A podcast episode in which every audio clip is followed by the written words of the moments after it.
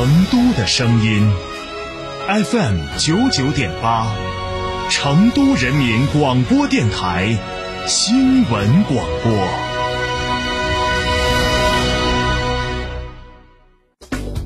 乱吐乱丢劝一劝，环境优美人人赞，文明用餐省一省，勤俭节约好品行。文明城市从我做起。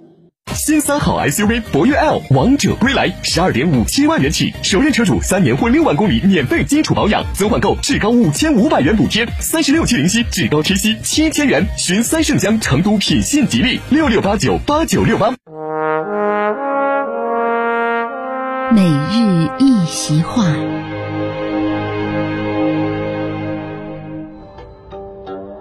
一饮其纲，万木皆张。这是出自《吕氏春秋·李祖览·用民》中的话。纲指的是渔网上的总绳，比喻事物的主干部分；目指的是渔网上的网眼，比喻事物的从属部分。这句话的意思是，把渔网上的大绳子提起来，所有的网眼也就都张开了，比喻抓住事物的关键环节，就可以带动其他环节。二零二一年二月二十日，习近平总书记在党史学习教育动员大会的讲话中引用了这句话：“一饮其纲，万木皆张。”党的十八大以来，我们全力推进党的政治建设，健全维护党中央权威和集中统一领导的各项制度，党的团结统一更加巩固。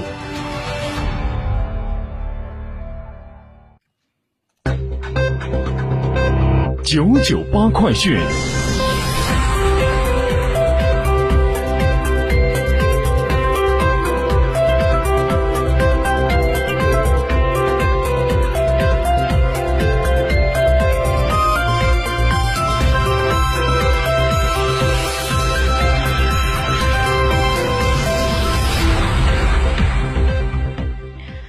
这里是成都人民广播电台新闻广播 FM 九十九点八，我们来关注这一时段的九九八快讯。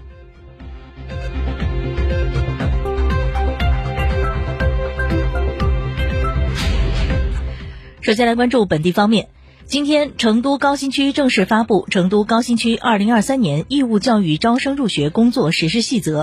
今年义务教育招生入学政策坚持：一、就近入学，小一入学、小升初公办学校实行按户籍划片入学或多校划片电脑随机录取入学；二是坚持免试入学，严格执行义务教育免试入学规定，保障所有符合条件的适龄儿童、少年均有一个公办学位；三是坚持公民同招，公办、民办义务教育学校实行同步招生。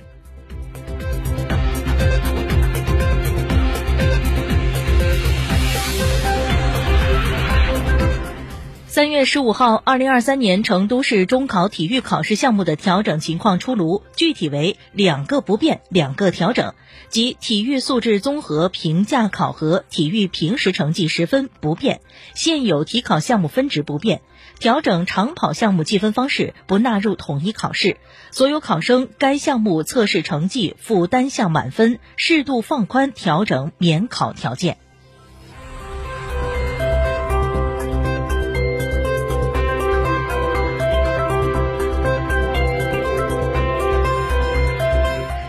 九九八快讯来关注国内方面的消息。教育部三月十五号消息，高校毕业生就业关系民生福祉、经济社会发展和国家未来。当前，教育系统正在推进开展二零二三届高校毕业生春季促就业攻坚行动，并把开展宏志助行重点群体帮扶行动作为重点内容。高校正全力做好暖心帮扶各项工作，提供更多岗位对接机会，助力毕业生尽早实现就业。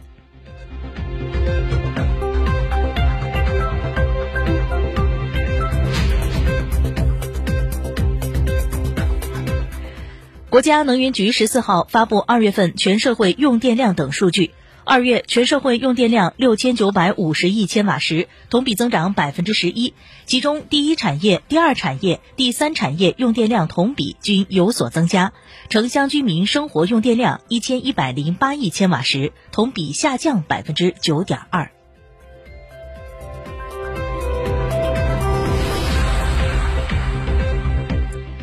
十六号，国务院新闻办发布新时代的中国网络法治建设白皮书。数据显示，二零一九年以来，累计完成三百二十二万款移动互联网应用程序检测，通报下架违规违法移动互联网应用程序三千款。通过专项治理，侵害用户个人信息权益的违法违规行为得到有力遏制，个人信息保护意识显著增强，个人信息保护合规水平明显提升，全社会尊重和保护个人信息权益的良好局面初步完成。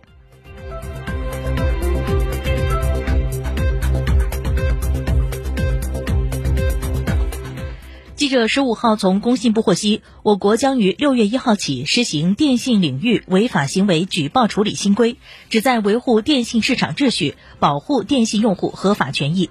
工信部近日印发了《电信领域违法行为举报处理规定》，明确了电信领域违法行为的举报处理基本要求，细化了受理要求和办理程序，并对分类处理要求和答复、移送等处理要求进行了完善。根据新的规定，电信主管部门自收到举报之日起的六十天内，应当根据调查情况作出分类处理。未发现违法行为或者违法行为已超过行政处罚时效时，终结调查。认定存在违法行为但存在不予处罚情形的，不予处罚并责令改正；认定符合行政处罚立案标准的，按照行政处罚法规及时立案。违法行为涉嫌犯罪的，及时将案件移送司法机关。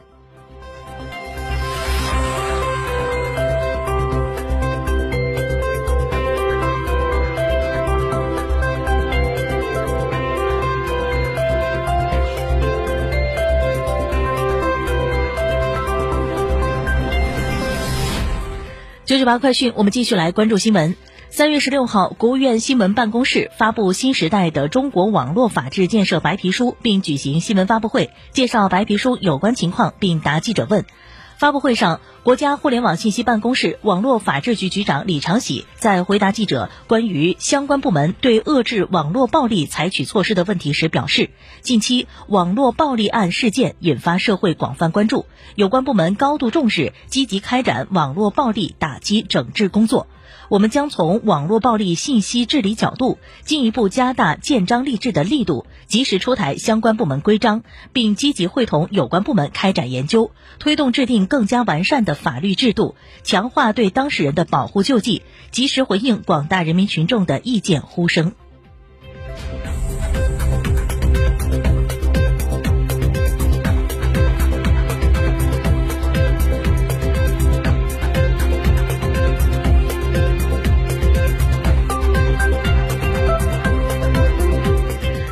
九九八快讯，再来关注国际方面的消息。当地时间三月十五号，丹麦广播电视台报道，丹麦外交部表示，在北溪管道爆炸现场附近发现了一个不明物体，有关当局已评估该不明物体不会构成安全风险，并且对该地区的人员或船舶交通没有直接危险。此前，俄罗斯总统普京表示，北溪天然气管道公司在爆炸现场附近发现了疑似用来启动爆。